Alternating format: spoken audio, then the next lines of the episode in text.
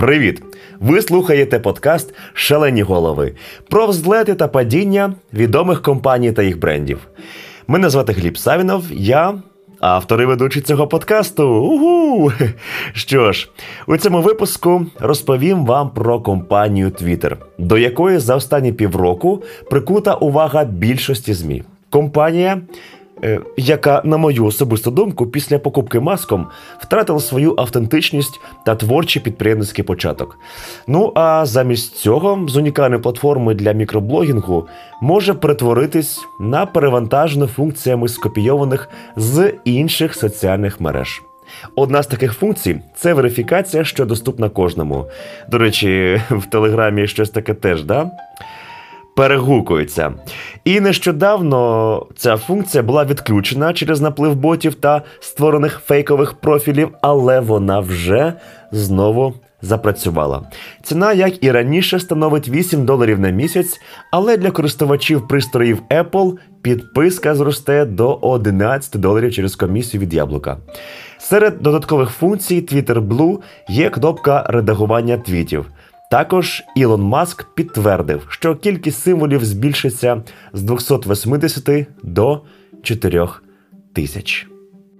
Історія унікальної ідеї, яка стояла у підніжжя блогінгу, це історія компанії Twitter. Як не крути, а цей проєкт незвичайний. Він вибивається із загального ряду інформаційних інтернет-ресурсів. Головна думка Твіттеру у тому, що користувачі, реєструючись у соціальній мережі, автоматично отримують можливість розпочати вести свій власний мікроблог. У чому відмінності від повноцінного блогу? А все просто.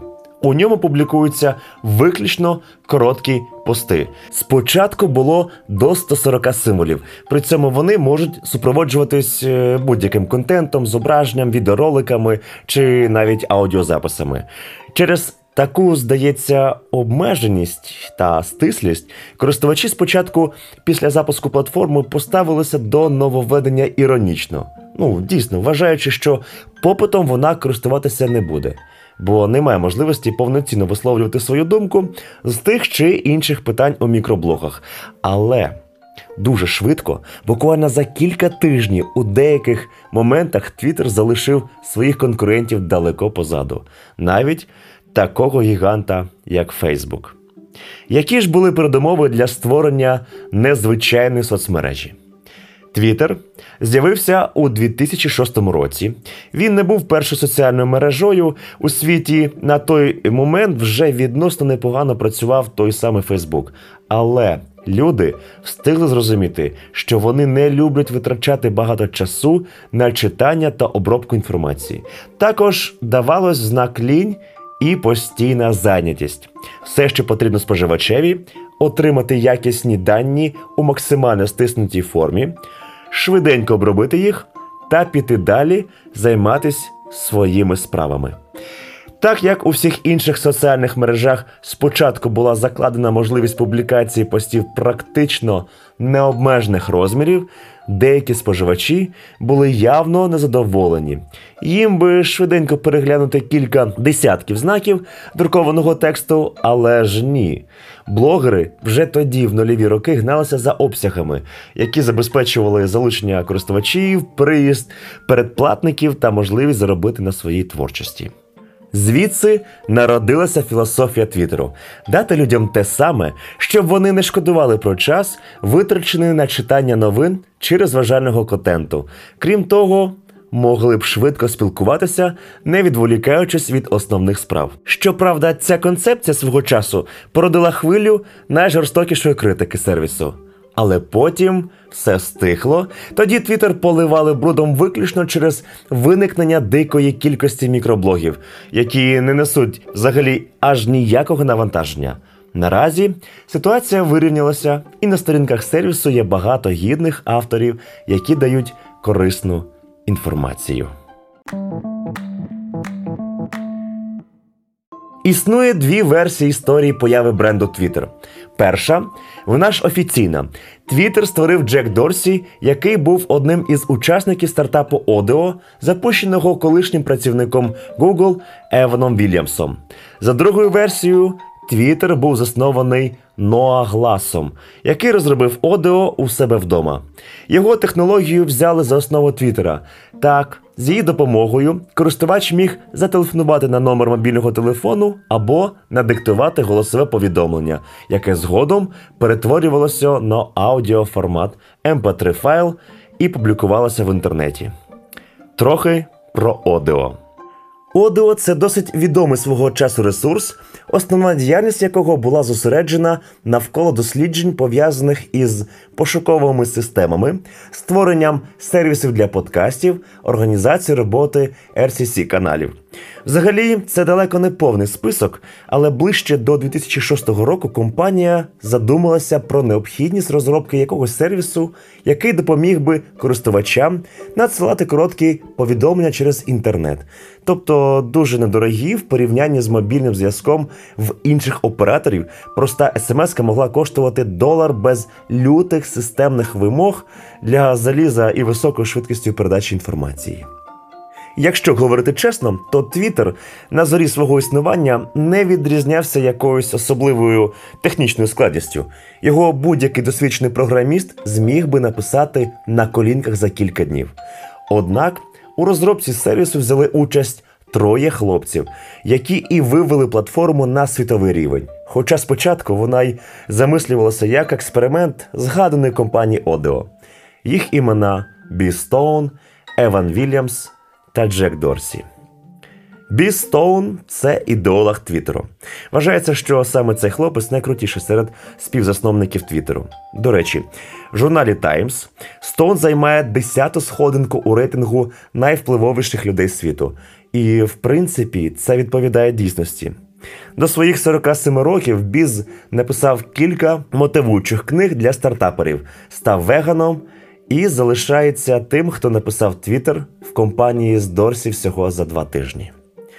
Наступний співзасновник Еван Вільямс, хоч і не входить до топ-рейтингу найвпливовіших людей світу, але свої 3 мільярди доларів до 49 років він заробив. Крім того, саме він став головним засновником Твіттеру, профінансувавши стартап. Крім того, сам Еван свого часу відокремив Твіттер від Одео, зробивши його самостійною компанією.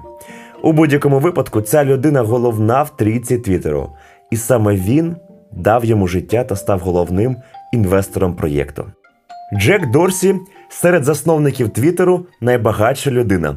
Статки його оцінюються приблизно в 15 мільярдів доларів. Крім того, саме Дорсі свого часу спала на думку ідея про створення того самого сервісу з обміну короткими повідомленнями, потреба в якому гостро стояла перед користувачами інтернету вже на початку нульових років. Довго він шукав інвесторів, потім прийшов працювати в Одео. Швидко потоваришувавши з Стоуном, разом вони наклепали прототип платформи за два тижні. Потім Джек представив напрацювання Вільямсу і, заручившись фінансовою підтримкою, почав розкручувати проєкт. Роботу над своєю новою соціальною мережею з функцією обміну швидкими повідомленнями розпочали на початку березня 2006 року. А вже 21 березня було написано перший твіт під авторством Джека Дорсі «Just setting up my Twitter», що в перекладі звучить приблизно як просто налаштовуй свій твіттер.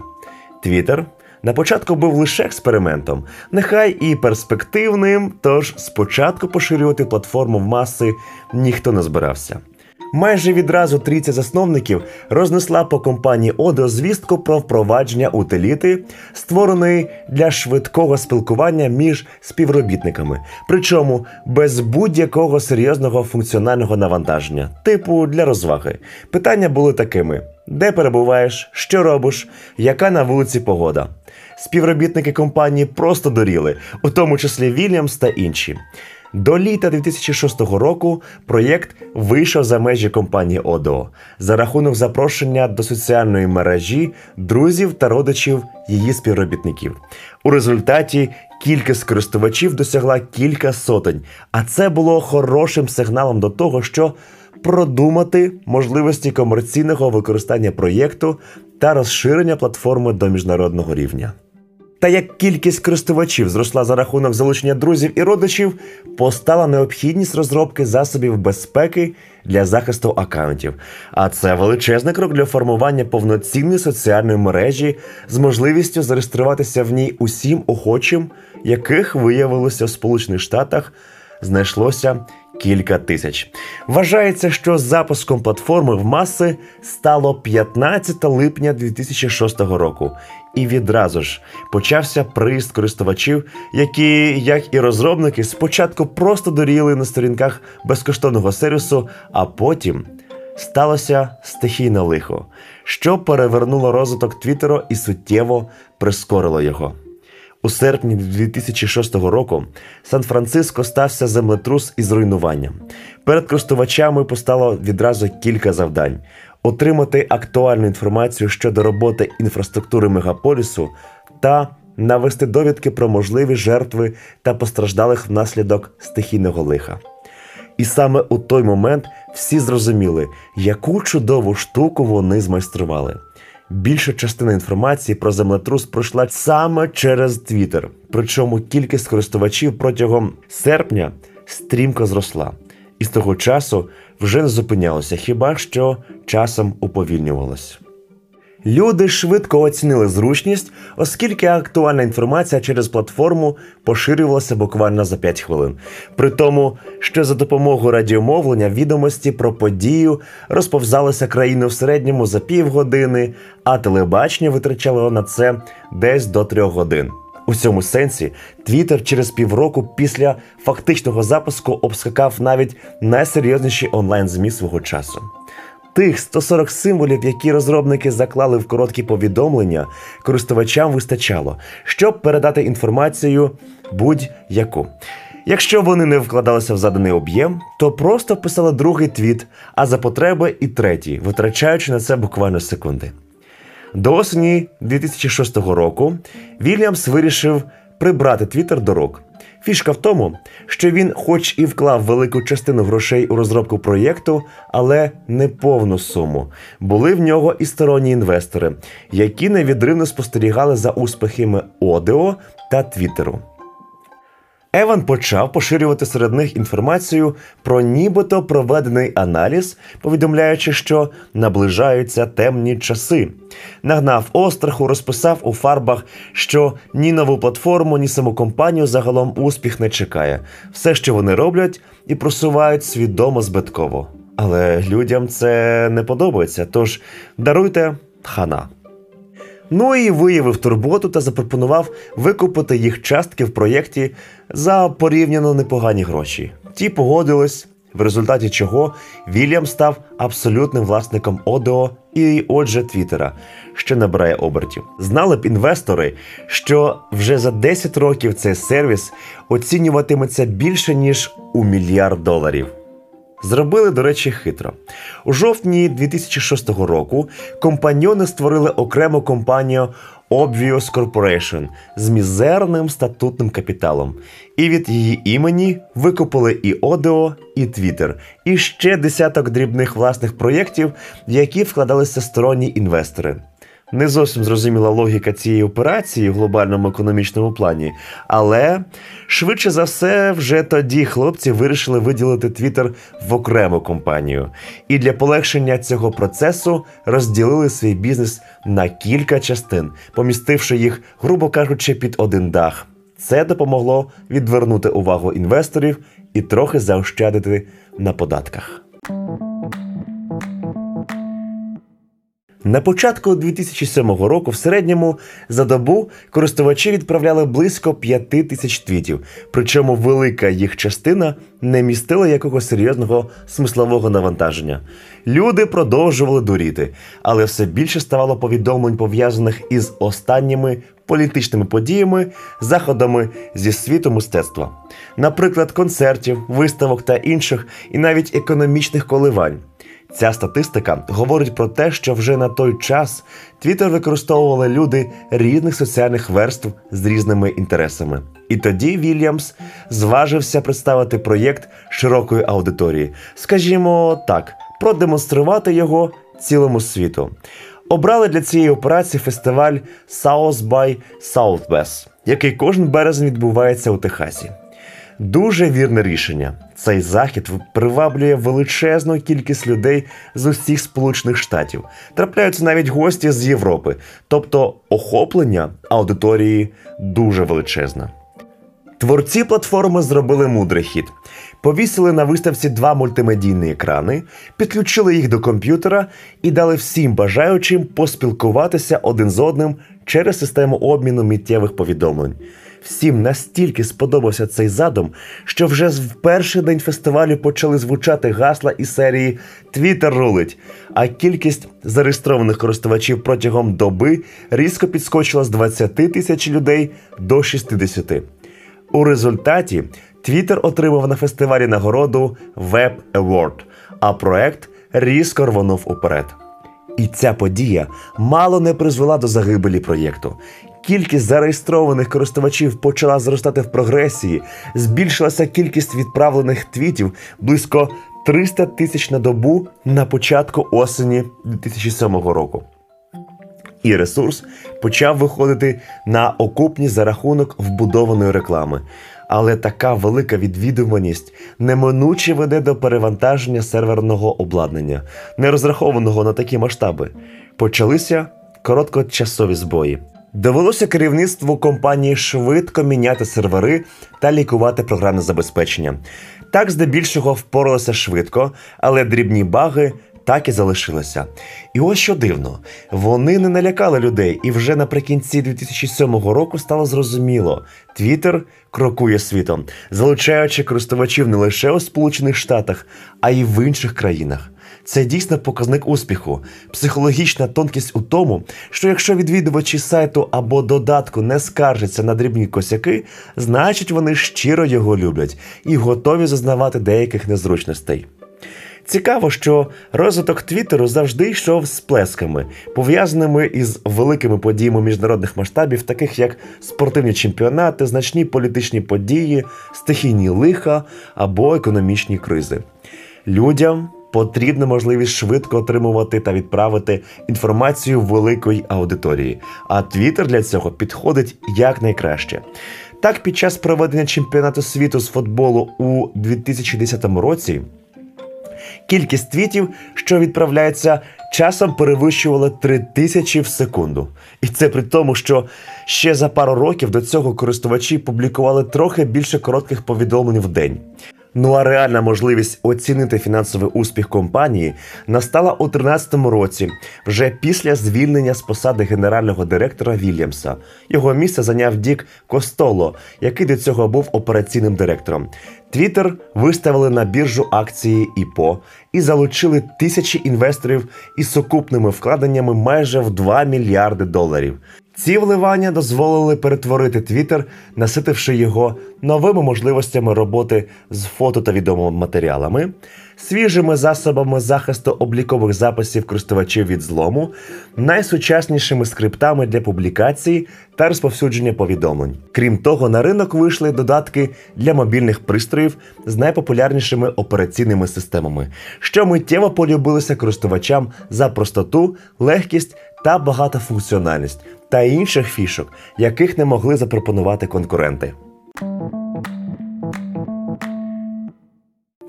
Вже до 2008 року Твіттером зацікавилися ЗМІ, підприємці, великі компанії, а також знаменитості, які шукали нових можливостей пропіаритися. Одночасно з цим з'явилися користувачі, які бажають заробити на своєму контенті, тобто фактично перші блогери, які отримують постійні доходи з інтернету, насамперед соціальних мереж. Бо з приходом Twitter на ринок монетизація контенту набула обертів по справжньому масштабних. Так, у свій час особливою популярністю платформа користувалася у власників дрібних кафешок, кав'ярень, піцерій та іншого громадського харчування, що розширює бізнес.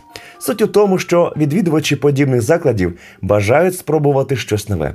Бізнесмени пускають твіти з коротким описом продукції, супроводжуючи їх зображенням, користувачі починають ретвітити. У сучасному світі відбувається багато різних подій, які тягнуться кілька днів, а то й тижнів. Наприклад, фестивалі та карнавали, геополітичні конфлікти або економічні потрясіння, або навпаки, злети. Користувачам цілком вистачить інформації, стиснутої із серії о 14.00 розпочався матч, о 14.15 забитий перший гол або тощо. Подібним чином висвітлювалася смерть Майкла Джексона в 2011 році і наступні жалобні заходи. Фактично прямий ефір без необхідності провантажувати тонни відео та лазити купами сайтів. Твіттер у цьому плані виявився дуже привабливим. Ще один популярний спосіб використання Twitter – заробіток на рекламі у власних мікроблогах. Наприклад, хтось вирішив публікувати коротенькі розважальні нотатки на кшталт анекдотів, афоризмів, мемів та інших рекламодавців, які за окрему плату розміщують у нього твіти про свої товари та послуги. Варіант вигідний усім сторонам. Реклама в Твіттер ненав'язлива, охоплення величезні, в тому числі за рахунок ретвітів, ціна на промо не дуже висока. Цікаво, що Твіттер одна з небагатьох соцмереж, яка намагається сильно не втручатися в рекламні матеріали, що розмішуються. З одного боку, це вигідно блогерам та рекламодавцям, з іншого породжує хвилі критики з боку відвідувачів, яким не подобається зміст деяких промоматеріалів. Один з ключових секретів успіху це безперервне вдосконалення платформи, постійне спілкування з користувачами, підтримка діалогу на тему того, що їм потрібно, а що не дуже. Питання щодо зручності платформи, можливо, розширення функціоналу або його скорочення, або багато зайвих фішок було викинуто з року розвитку Твіттера. Такий підхід має можливість своєчасно реагувати на переваги і тенденції, що змінюються.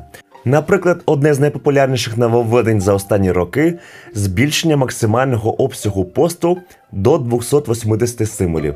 Цікаво те, що це не наторкнулося азіатських країн, мови яких дозволяє через один символ висвітлюватися дві, а то й три думки.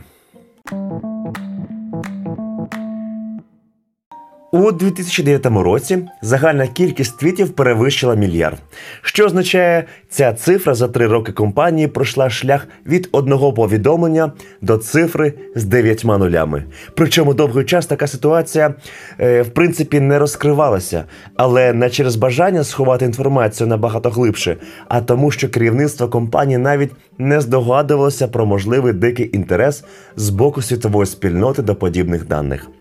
Найперший твіт, зроблений у Твіттері, було виставлено на продаж через аукціон. Продавався він у вигляді NFT токену. Це сталося 6 березня 2021 року. Пропозицій надійшло дуже багато. Незабаром цінник за лот піднявся до мільйона доларів. Переможцем торгів став Хакан Еставі. Він запропонував за твіт 2,9 мільйонів доларів. Виручені гроші пішли на допомогу жителям Африки, які постраждали від коронавірусу. Принаймні. Так говорить офіційна версія.